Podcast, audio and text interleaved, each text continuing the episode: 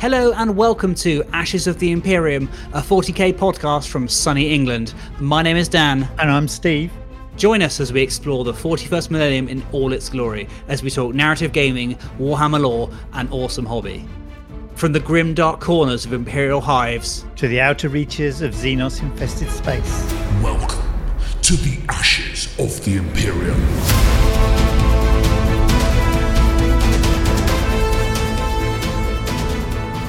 Hello and welcome to episode 51 of Ashes of the Imperium. My name is Dan. I'm, as always, joined by the illustrious Mr. Steve Foote. And today we are talking all about Crusade. Yes. How are you, Steve? I'm very good. Very good. Excited for this. I'm incredibly excited, not only because we're going to be talking about tanks, and I'm quite fond of tanks, but also because my Crusade journal arrived a day early. Nice. So I've been flicking through my Crusade journal. I'm trying to work out at the moment whether or not it would be unprofessional for me to bring in my Crusade journal to all my work meetings. And they'd be like, yeah, Dan, could you just take note of that? And I'd be like, yeah, sure, let me just whip out my journal. Make a note of it in my Crusade journal. Or whether I could, obviously, because the Crusade journal itself contains lots of Crusade sheets. I would probably need to have some sort of lined paper in there. So maybe once I've used it all up, I will de-spine it and then reuse the cover. Depends what power level the meeting is, really, I guess. Well, absolutely, yeah. Hopefully it's a power level meeting, not a points meeting, because, oh. Yeah, blimey. That gets complicated fast, doesn't it? So today we're going to be talking about the first of a two-part series where Steve and I are going to be exploring our first forays into our Crusade campaign, which is a hashtag Keep Calm and Crusade On. And we're going to we challenged each other to create two 25 power level troll detachments to act as the foundation for our initial forays into this system. So they are our first 9th edition armies, and they are our first attempt at creating a Crusade force. And yeah, as I say, we're going to do Steve's now, and we're going to do mine next week. They're both Astra Militarum armies, and we'll kind of get onto that later, but actually... with the release of the Munitorum Field Manual, we've noticed that some key Forge World units have gone missing. So they will be both Astra Militarum Army, and I guess we'll get to some reflections on that on how I'm going to build mine at the end of the episode, and then we can kind of take that into next week in a little bit more detail. Yeah, and the fact that I am going to use some index models for mine. So yes, we very much narrative driven. Mine, but I have to say it's been first time I've done a Astra Militarum army and doing it properly so that I've got something that will fit into a detachment, where many of my games are so themed they just come along and we kind of agree command points and all that sort of stuff. So yeah, it's been learning for me about how to play the game properly. Well, you say that, but you are still going to be using old index models, so you're still adding a sprinkling of Steve Foote on top of this. Can't help myself, can I? No, you're just non-stop. Insatiable. So, right, just to remind our listeners, or perhaps we've got new listeners who have never heard you speak about this army before, remind us briefly of what the concept of your army is. So for me, I love the idea of the Tallarn. Like Dan, massive tank nerd. So... the idea of having this battle group that's going to be used in the classic Tallarn sense, and that they would be outflanking, they would be operating deep behind enemy lines, striking at key places, overrunning supply depots, ambushing, so discovering, calling in airstrikes and orbital strikes on key locations. Not necessarily a classic long-range desert group SAS model. Because we're going to have tanks and armor, so we're going to be a bit tougher than that. So that was the concept, and that led me to the idea that I wanted everything kind of mechanized, so everything has got some tracks or wheels to sit in. And from there, I've just been evolving out. It kind of all started, there was a Apocalypse box set that was out, I don't know how long was that, Dan? 6 months, 9 months? When Apocalypse came out. Oh yeah, that'll be it. Yeah. But whatever that is, I don't know how many months, but that's a nice easy marker for everyone. Time has a funny mode at the moment, you know. I'll be like, oh yeah, just a couple of months ago, and then I'm like, no, it's been about 6 months, or you know. So yes, you say 6 months, but it's probably been about a year. Yeah, probably is. Yeah, no, you're right. So that was like the box set that came out, and I went, fantastic. That's 3 Leman Russ, Chimera, some infantry, some heavy weapons, and a command squad. Like, good to go. That's a core box set. So for me, that's where it all started. And then I've been trying to add things that kind of make sense based on their role. So I've got no mobile artillery or anything like that, because that would generally sit a bit further back behind the front line. And that doesn't make sense when we're very much hit and run. Now, whether that changes as my army grows, I don't know. But right now, I'm not using that. And then for me, the challenge was that I have this sort of vision for the bigger army, but how do I make sure the elements that I've got, I can turn into 25 power level? So yeah, it's kind of where I've got to.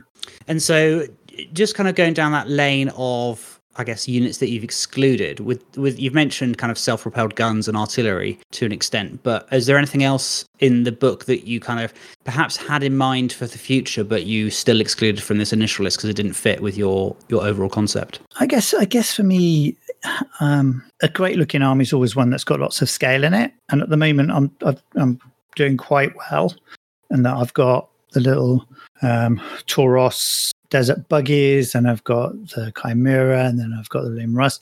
But a super heavy would certainly allow me to join into some, games with bigger boys, especially as one of my mates got a load of knights. So but again, does the super heavy, is it mobile enough? Is it fast enough? I don't know. So, when you come to play that, maybe it gets painted, but maybe it's from a different regiment. Maybe suddenly my battle force has been given the role of supporting this super heavy or getting this super heavy through enemy lines. I don't know, but that might mean it ends up getting painting a slightly different color because it's not part of the regiment. Or I can come up with even the same colors but different transfer, different kind of regiment markings. Yes, yeah. Maybe it's a battalion or divisional asset that is painted or marked in a different way. And how I mark the tanks at the moment, I'm still not sure. We can talk about that probably at a later date, but yeah, I guess it makes perfect sense to have some air assets. They can obviously be a little bit pricier, and I need to kind of fully understand how they now work in the game.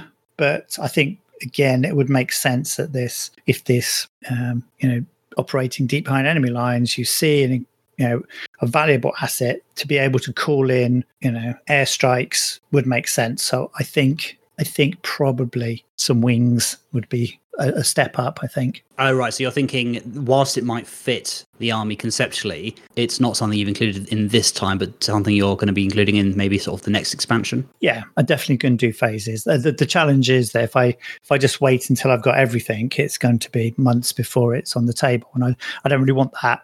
So I think for me, that's where it's got 100 power level where I'm at the moment.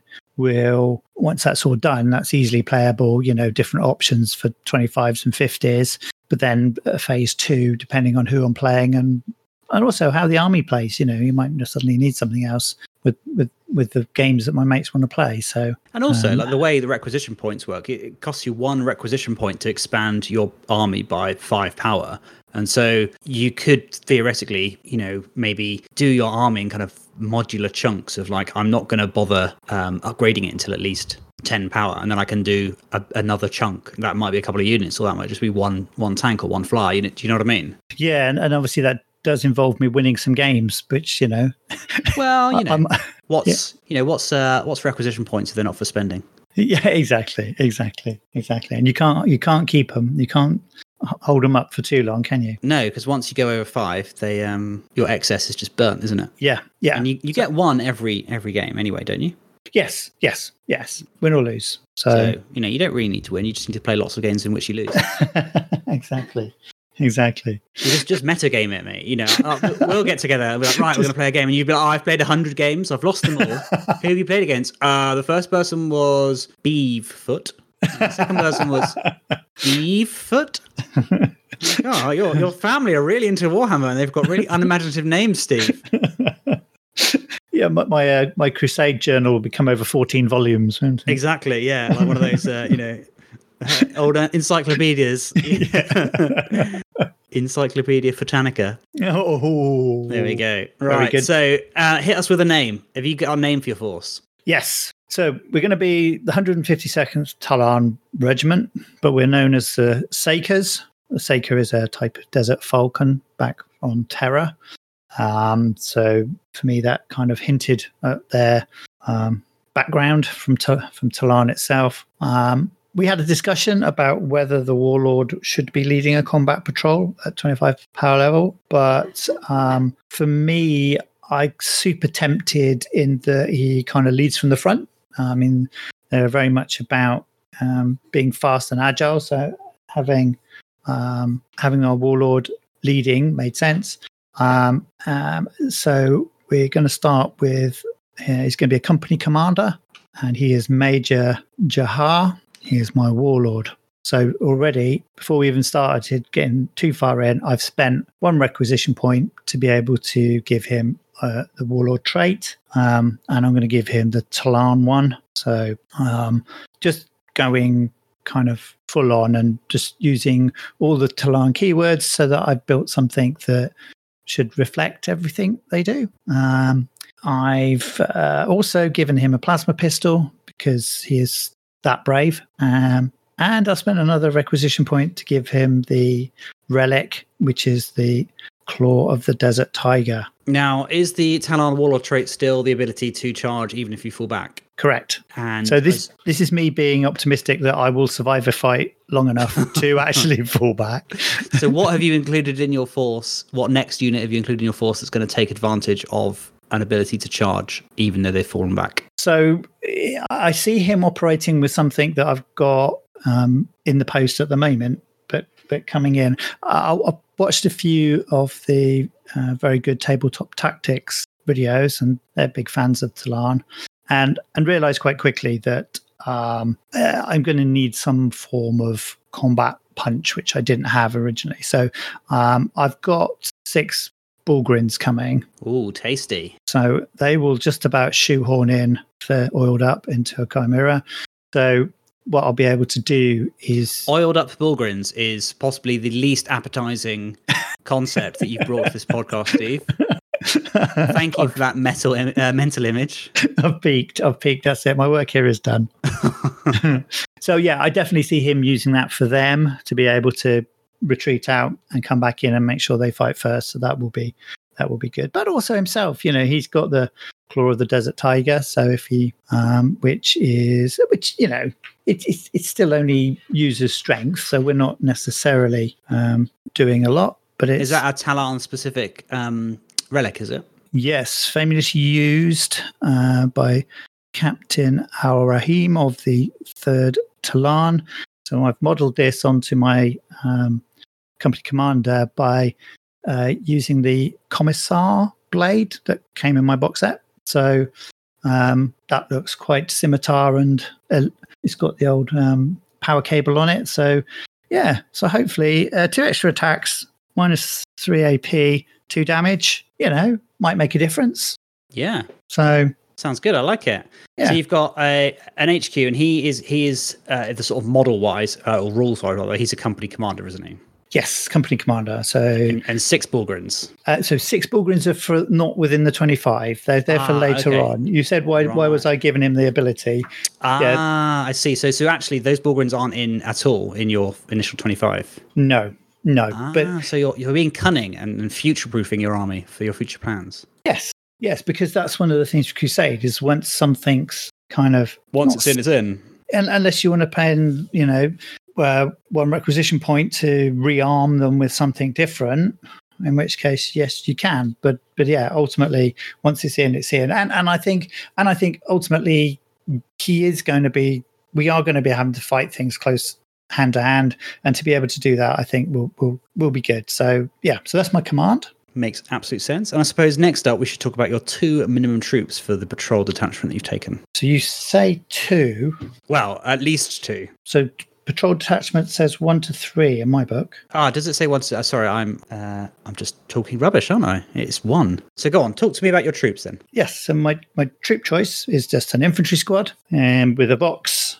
sergeant, a rocket team, and a flamer. So trying to be practical in that we are there as a screen. We are going to get up close and personal, so the flamer will do some work there.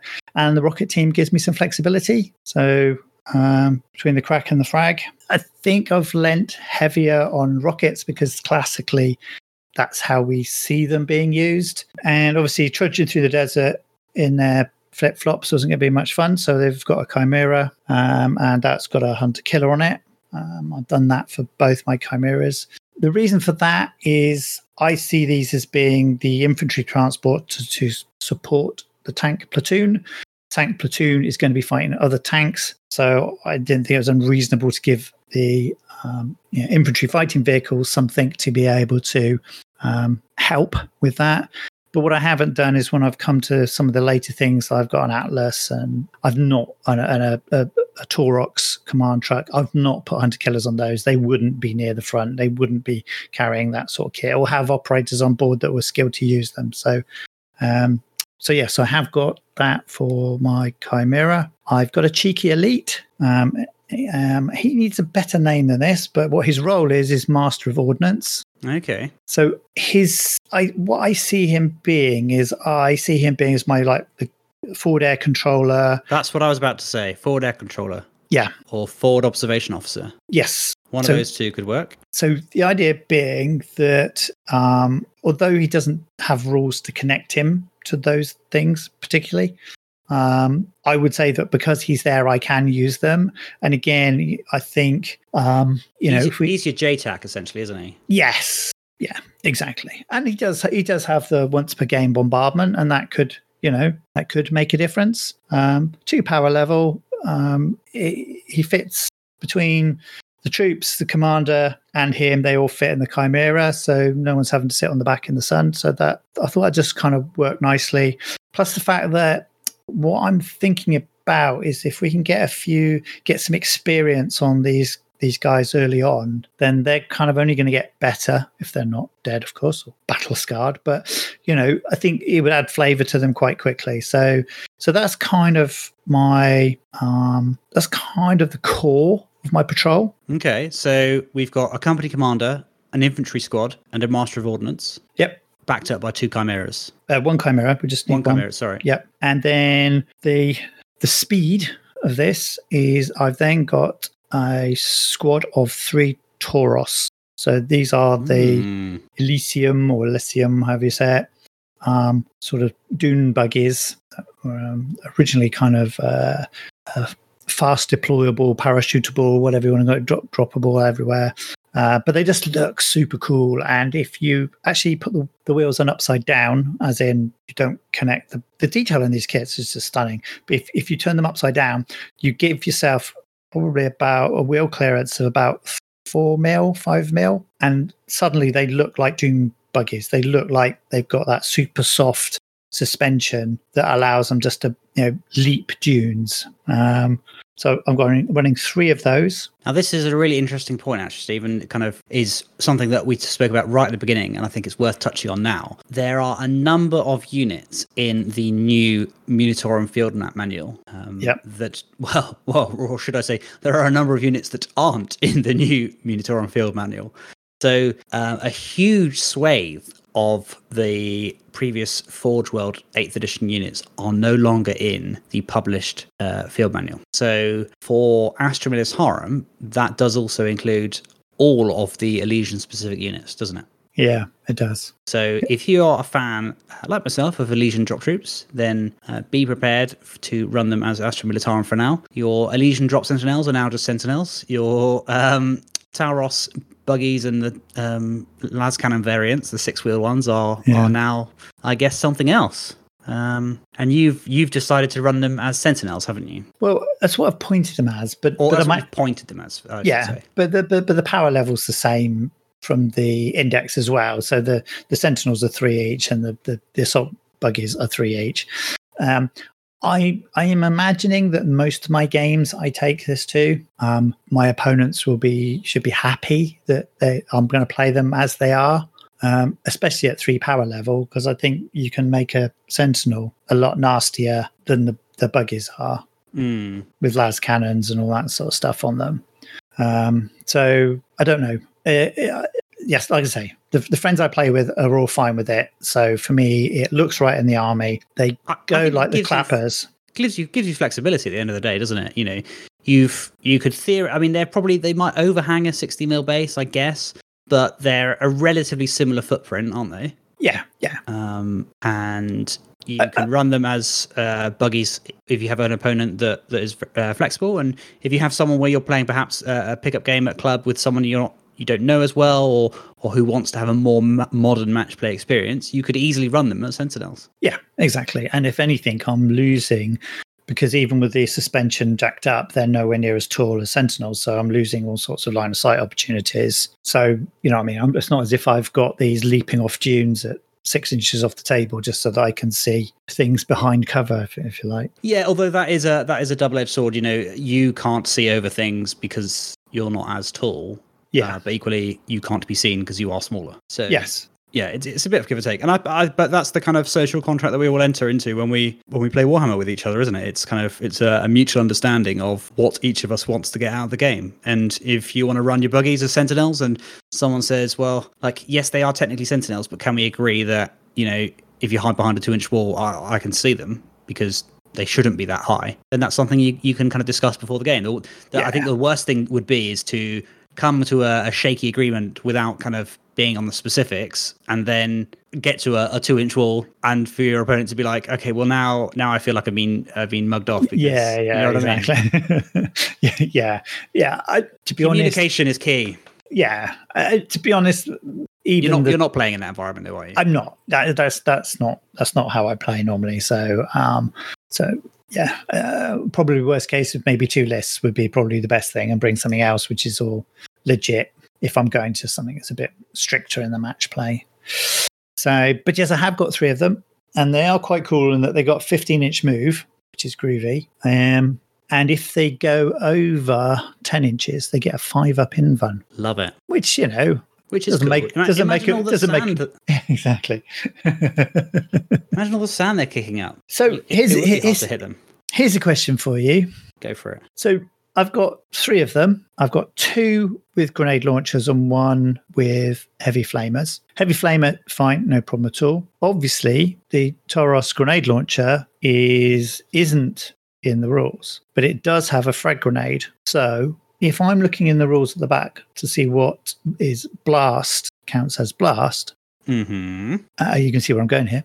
Yeah. Grenade launchers are blast weapons. So would it be realistic to say that the Tauros grenade launcher with a frag grenade is equivalent to blast? Well, that is a very interesting question, Steve.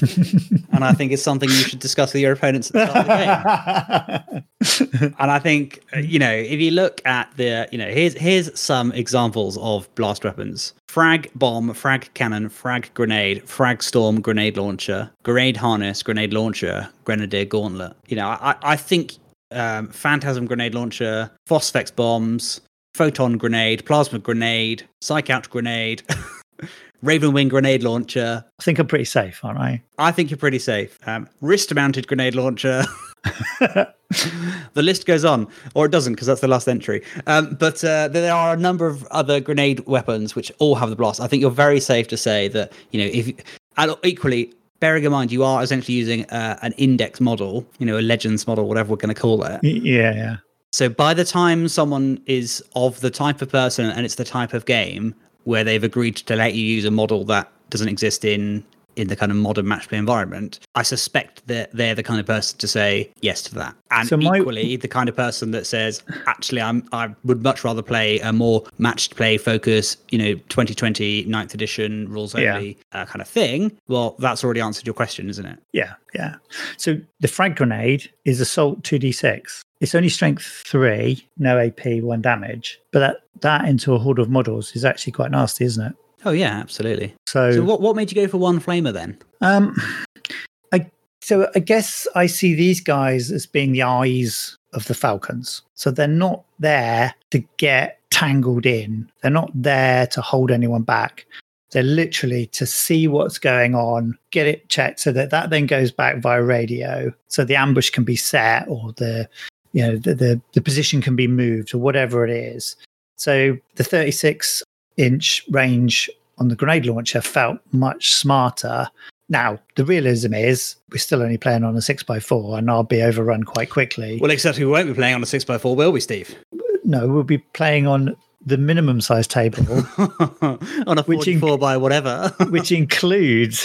oh, well, though, sure, yeah. On a combat patrol table will be much smaller, yes. That's true, that's true. But I think for me it just felt like having one heavy flamer as a support for the other two. Just, to be honest, I've got the models, so if I play it wrong and it doesn't work, I can spend one requisition point and swap out change the weapons. The outlook and the outlook, yeah. The loadout. Yeah, so I think that feels that'll only cost me one game to do that, won't it? Yeah, easily done. No, I like that. Yeah, so, one of your many losing games. Yeah, against Thievenfoot. Thievenfoot.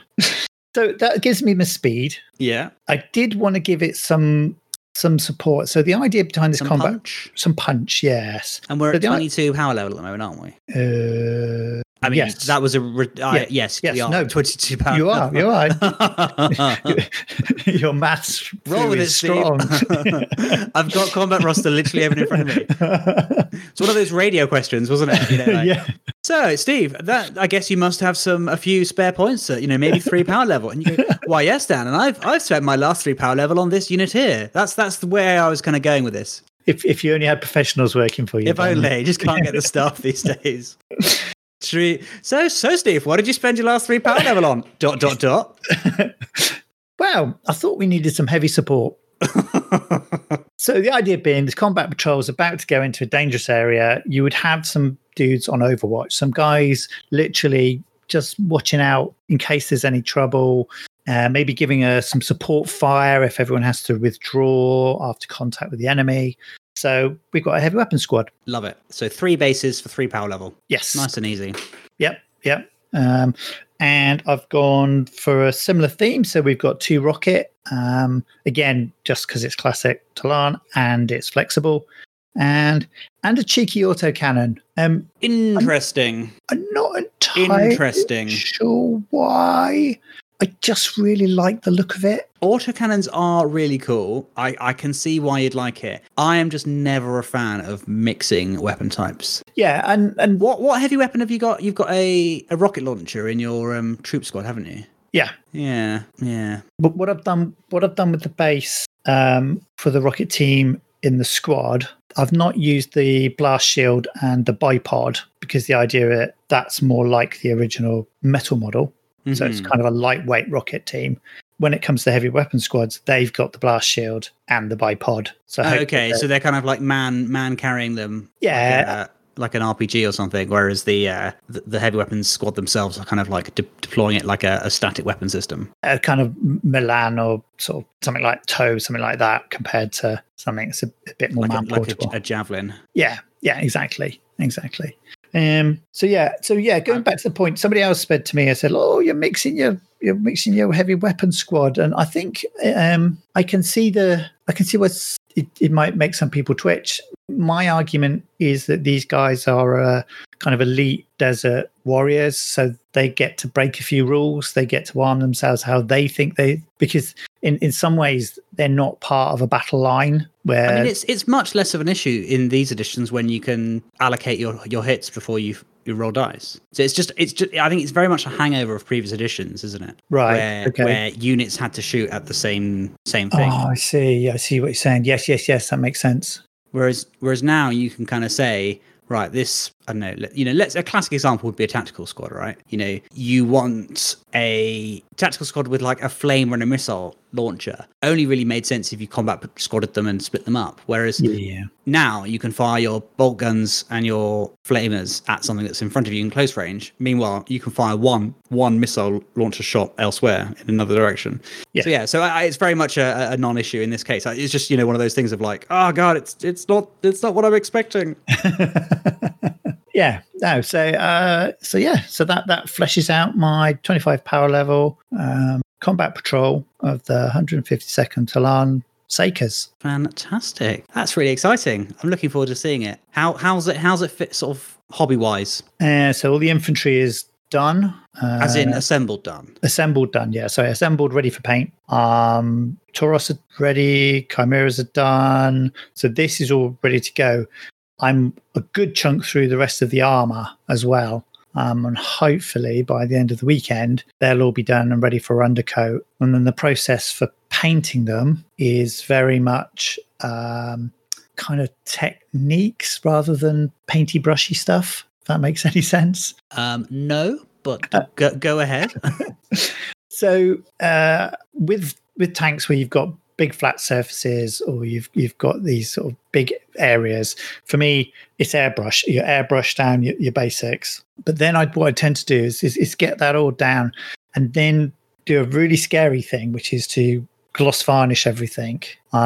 Which obviously you end up with kind of Fisher Price, My First Leman Russ shiny toy. But what that allows you to do, it protects all the acrylic airbrush, and then lets you apply things like oil washes, so you can do your panel pin washes. It also allows you to do things like weathering, and all of that kind of sits on top and then doesn't affect the airbrush you've done underneath. It's almost like a filter, isn't it? Yes, exactly. And in some ways, what I'm going to do is I'm going to do sort of graduations on a lot of the panels, and actually when it's done to that stage, before you do any weathering, it kind of looks a bit stark. It's like, oh, it's a bit graduated. It looks a bit airbrushy. But by the time you've done the filters on top, if you don't have that kind of level of distinction, it just ends up being flat, and you might as well not have bothered in the first place. So it's just about getting that kind of variation. And then the one challenge I've got is I want to obviously have darker recesses. So the oil washes will do that. But then I want to sit on top some dust weathering powders. So again, you don't want to end up kind of airbrush a sand tank, put everything on it, and then put a load of sand on top of it, and you end up with a sand looking tank at the end. Yeah, no, that makes sense. So you're going to go for like a darker weathering powder at the base? Yes, so darker at the base. And then what I want to do is then go back and we do some edge chipping. And again, for me, the level of which this is going to work. So these guys can't look factory fresh. They are operating behind enemy lines. They've been fighting. But in the same way, they're not like a lost battle group that have been out in the desert for, 40 weeks and everything's hanging off it. So I've actually got an Atlas recovery tank with a repair kit on board. So, although they would be in action, they're going to be looked after. So the level of chipping needs to be that right balance between seeing some action, but looked after. And it's very easy to overcook the chipping. If you're sponging it on, it can easily end up looking like it's been chucked in a rock tumbler. So but you can always go back and fix that. But I think for me, that's it. And then the other thing I haven't decided on yet is how I'm going to use the vehicle definition numbers, the recognition numbers, how do they apply? I don't really want to put like the three stripes on the front sides. The kind of classic thing. Yeah, it just kind of feels like something an elite unit wouldn't need to use, because no one needs to recognize them as friendly, because there are no friendlies. Yeah. So what about from the top only, so that air support can see it? Yeah, that would be nice. It does need to have a little bit of color in there, and obviously I've got all the kit and supplies and stuff hanging off the sides. But again, no one's going to have a red Carrymore rucksack on the side of the tank, so it would be quite cool. So yeah, on top might be quite good, especially with the we've kind of got nice flat areas on top of the Chimera, and we've got the air filters on the back of the Leman Russ. So yeah, so I will fix that. I did toy with the idea of barcodes, but I think it doesn't feel 40k. It feels clever, but not 40k enough. So barcodes. We'll just do like barcodes on the sort of turret sides, so that you can. Interesting. It feels a bit more Tau than it does. Yeah. No, I guess it could work. That could work. Yeah, I guess it's who's going to have the kit to read it, and I don't see an infantryman with a rocket launcher being able to go, yeah, that's one of ours. Yeah. So I'll just exploring options really, but. Yeah, makes sense. Now, what battlefield role is an Atlas recovery tank? So that's an elite. Ah, interesting. So I'm just looking at the new Hold it together, Mitchell. Just looking at the new Munitorum Field Manual, Steve. Under Elite's Astra Militarum, we have Cyclops Demolition Vehicle and the Hades Breaching Drill Squadron. Can you look again? I'm sure it must be there. It's not there, mate. I can't help myself, can I? So you can have a Trojan support vehicle. Yeah, it's not quite the same, though, is it? No, I suppose not. I mean, it's literally not, but no. But I mean, actually, again, if I went to a very strict match play environment, then I would probably use it as that. It's probably close enough, isn't it? And it actually gives a bit more of a practical role because it can carry some dudes. And that said, your Atlas is based off a Leman Russ, isn't it? So yes, mine is. Although, well, no, as in ones. What the Atlases in general are they not based off a Russ chassis? Whereas the Trojans are based off a Chimera chassis. Yes, you're right. Atlas is yeah. So I guess you could always just, run it as a Leman Russ, given that it's the same size. It just doesn't have a turret, I guess. No, yeah. I can't. No, I can't bring yourself to do that. No. Right, it wouldn't work, would it? No. I'm just trying to think what you could do, but then... I'd just drop it out and use something else. If I find myself enjoying match play and I want to take it along, I will have different things to make up the points. Yeah. So that I don't feel anyone feel awkward or troublesome. If I go to narrative events, I can check ahead and just say, I'm bringing a couple of index things. Is that all right? And they can say yes or no. Yeah, that makes sense. But most of my games are going to be mates games. And the 5 power level for an Atlas recovery tank that allows me to repair D3 wounds on a single vehicle. Not sure if it's really... frigging much the party for 5 power level, is it? No, that's true. That is very true. Well, I think it's important to have this kind of an idea, isn't it? At the end of the day, isn't it? Yeah. An Atlas is 5, and a Trojan is 5. So you could always take a Tech Priest engine seer for another 2, and then you've got a dude that repairs things inside a kind of techie-looking vehicle. But obviously, then it's a chimera of a chassis, not a tank chassis. So yeah. So no, just throwing it out there. I just like sabotaging a list, Steve. That's well, I know that's what I'm here for. You'll be a good boy, Dan, and you'll have a nice proper match play list, won't you? So the listeners will get two bites of the apple. Yeah. Well, that I guess that kind of does bring me on to the struggles that I've felt with mine, which we can get into once you're done talking about your list. Yeah, no, I think I'm pretty much there. I'm kind of happy with the 25. How the games go would decide how it grows, but I do have plenty of options in the other models that I've got and got coming. So yeah, I'm excited to play them, and I think looking at the stratagems I can use, the abilities that they have been Tallarn. I think we can obviously do another show where we talk about stratagems and strategies for it and how we're going to build it. But because there's things like when I get my tank commander on, he can have some abilities that come from the Psychic Awakening book. Yeah, definitely covers them. So. You got to have those goodies, haven't you? Yeah. And so just to check, what you spent 2 requisition, did you? 1 on your warlord trait and 1 on your relic. Yes. Okay, so you've got 3 in the bank, have you? Yes. Have you got a Crusade journal? Not yet. Will you be getting one tomorrow? Hopefully. Sweet. I want to see these. I want to see your Crusade journals. We want to share the Crusade. We'll fill them out and put unit names in. I suppose I need to work out whether I need to be using pen or pencil because I don't want to be writing things impermanently if I need to change things around. But I suppose you're always adding to your lists, aren't you? Not taking away. Yeah. Unless you've got a battle scar and then you pay to remove it. So I don't know. Yeah. No, I don't. Yeah. Or you're going to rearm something. So I think pencil's safest. Yeah, fair one. Right, so that's Steve's list, and then next week we will be doing mine. And the problem that I've come across is as you can probably tell by the way I've sabotaged Steven's Forge World ambitions throughout the episode, is essentially the Renegades and Heretics Forge World list doesn't exist anymore, because the Forge World elements have been brought into the Munitorum Field Manual, and they're just not there. So it's not a case of like the Krieg where they've updated it, or the some of the Astra Militarum stuff is still there. The much like the Elysian drop troops, the Renegade cults and militia, whatever we want to call it, is just gone. So that has put me in a slightly interesting position in that I was kind of talking about building two lists. And I guess it's made everything a lot easier because I just need to make one list now, or one style of list.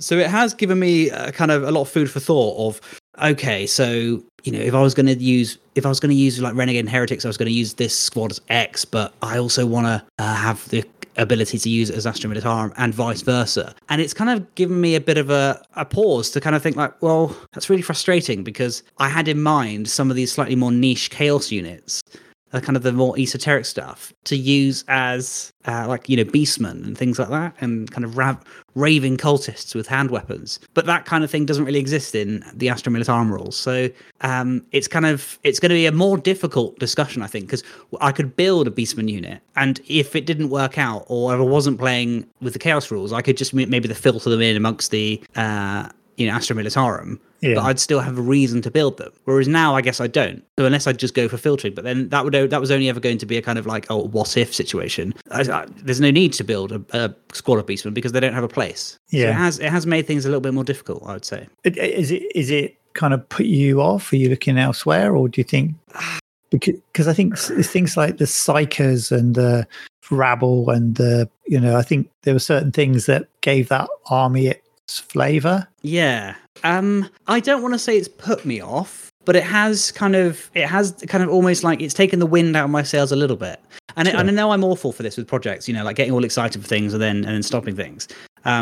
It's kind of been like, oh, right. Oh, okay. Well, you know, that's frustrating. And especially it is, you know, with the Forge World upgrade kits and, you know, the Blackstone Fortress models, it's a unique army that I can't expand easily. So it's definitely kind of when I had the rules and with a limited supply of models, I felt like, okay, you know, at least I've got a reason to do it because I can use these cool, unique rules. Whereas now I don't have those rules. And I think I am, you know, because of my approach to the game, I would prefer to run a more, I guess, pure style of list rather than dipping into kind of 8th edition indexes. Yeah, you know, that kind of thing. Just because of the environment that I've played most of my games in. So that's kind of where I'm at. So that's the kind of like the teaser for next episode. That, you know, we'll hopefully over the next week I'll have put some thought to it and made a master plan. But I guess the beauty of the Crusade system is that I only need to make a 25 power list. Yes. So if I just build 25 power of, you know, and bearing in mind we've just gone through your list, which has essentially 22 models in it. Yeah, you know, some. In fact, no, that's it's got even less. That's including my Atlas tank that I added into it. Let's remove that. It's got 19 models in it.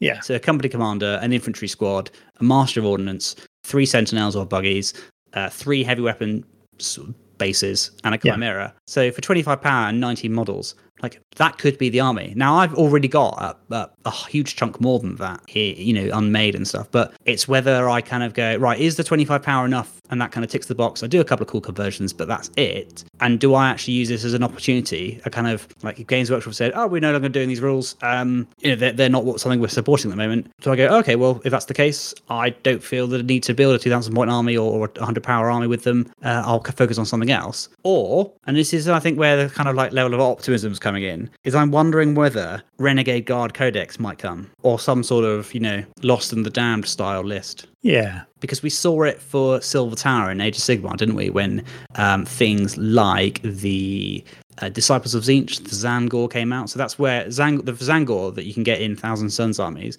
first came out when the Warhammer Quest Silver Tower box came out. And then they released them for Age of Sigmar, and then they released them with an upgrade kit for 40k. So it's really interesting. Do we see what else is being copied? So the Dark Oath Chieftain, who was one of the kind of playable models in Silver Tower. Yeah. There have been a number of other models of a similar. So we had the Dark Oath War Queen, and then we had a Warcry warband that was kind of modeled on the same thing, right? The kind of Untamed Beasts. Is that what they are? That kind of vibe? Yeah.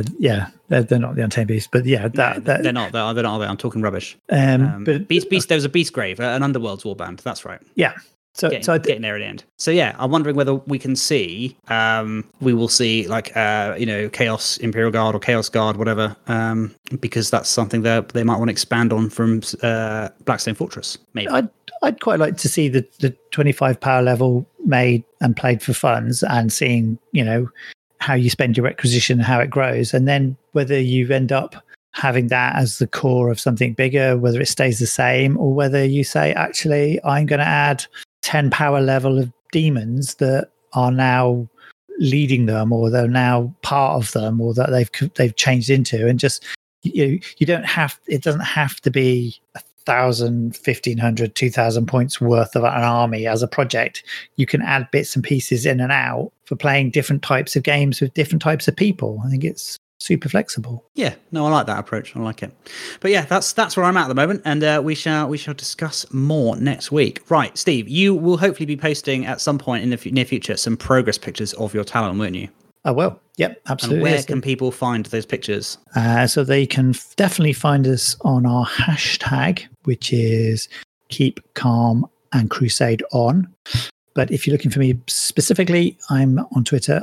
And I am TinRacerSteve. I am at DangerMouse425. But most importantly, both Steve's and my Crusade armies will be retweeted from the podcast account, which on Twitter is at AOTI40K. That's the same on Instagram, on Facebook. And you can also, if you want to get in touch with us, send us an email, which is ashesoftheimperium@gmail.com. Right, so one last thing before we wrap up is we did a competition on Twitter for the hero models. In fact, not just Twitter, on Twitter and Instagram, for the hero models for the Space Marines, or a couple of hero models from the new Indomitus box set. So what we are going to do now is we are going to use a funky automatic picker selectory thing for the Instagram model, which is, I believe, the Lieutenant. Nice. So Instagram.com/AOTI40K, 50th episode giveaway. Here we go. There we go. To celebrate AOTI40K reaching the grand old age of 50 episodes, we're giving away some awesome hashtag new 40K models. So this received 46 likes. Go us. Nice. And just need to somehow copy the link.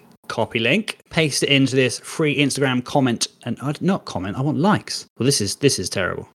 This is not Instagram like picker. Here we go. Woobox.com. Let's give that a go. Pick winner. Sign up. Don't want to sign up, Woobox. Sod off. Free Instagram simplifiers.com. Here we go. Let's give this a go. Right. Number of winners 1. Right. This is disappointing. Right. That's it. We've got 14 winners. Right, I've got a D6 in my hand. Have I got another dice? I can only see a 6-sided dice. I've got percentage ones here. Hang on, what do you need? Right, 40. Oh, no, there's 45 people who have liked our post. I'm going to roll a dice, and that'll be the tens. And Steve's going to roll a dice, and that'll be the digits. Right, yeah, my D10. Yes. My D10's ready. You've got a D10, have you? Yeah. Okay, so you do the tens, and I'll do the digits. Right. Roll me up. So let's make it simple. We're going to have to halve it, aren't we? Yes. Yeah. So roll a dice and halve it, and we will round up. How did this get so complicated? I don't know. Right, just roll a dice. And if it's more than 5, roll it again. 4. There we go. Right, so the 40. So I rolled a 6. And so, 46. Liked by someone and 45 others. That means literally the last person on the list. Who is the last person on the list? It is Dan X Dub. Let's click on them. Are they a Russian porn bot? They're not. So congratulations, Dan X Dub. You have won on Instagram our Primaris Lieutenant. Amazing. Easy. Yeah, there we go. Worked out. Take that, Instagram automatic picker bots. We use dice. We use dice, yeah. Next one, Twitter. Off we go to Twitter. Where is it? Competition. Here we go. So win the chance of them. Ah, no, wait a minute. So Instagram was the captain. Did I say lieutenant before? You did. I did. I'm sorry, Dan. You've won the captain. Yes, that's what it says on the post. You've won whatever. To win the Primaris captain. Yes, on Instagram, you've won the captain. Well done, Dan X Dub. And in order to win the lieutenant, we've got 84 retweets and comments. And 94 likes. So have you got a D100 there? I've actually got a D8. You've got a D8? Yeah. So just retweet, like, and follow. So we'll use the retweets then. So how many is that? 84. 84. So here's the first, is the 8, is a 2, so that's 20. 20, and then go roll me up your D10. I'll roll a D10. Oh, 7. 27. Right, yep. Start from the top. 1, 2, 3, with comments, and then without comments. 1, 2, 27, 4, so 3, 4, 5, 6, 7, 8. This is great radio. 16. Good job. I rolled 79. 20, 21. What do we want? 22, 23, 27, 24, 25, 26, 27. Right. So at not St. Paddy on Twitter, right, has won the other model, whichever it was, lieutenant or captain. The lieutenant. So congratulations at not St. Paddy, you have won the other one. Well done, you. So if those two people, we will tag them when we release this episode. Yep. And well done them. Yeah. Eventually. Oh, he lives in Los Angeles. Uh oh! International competition winner. Don't worry, I'll pay for postage. So there we go. Boom! Congratulations, team. Well done. Yep. So all that remains is to wish you very happy hobbying. Keep calm and crusade on. Cheers, guys.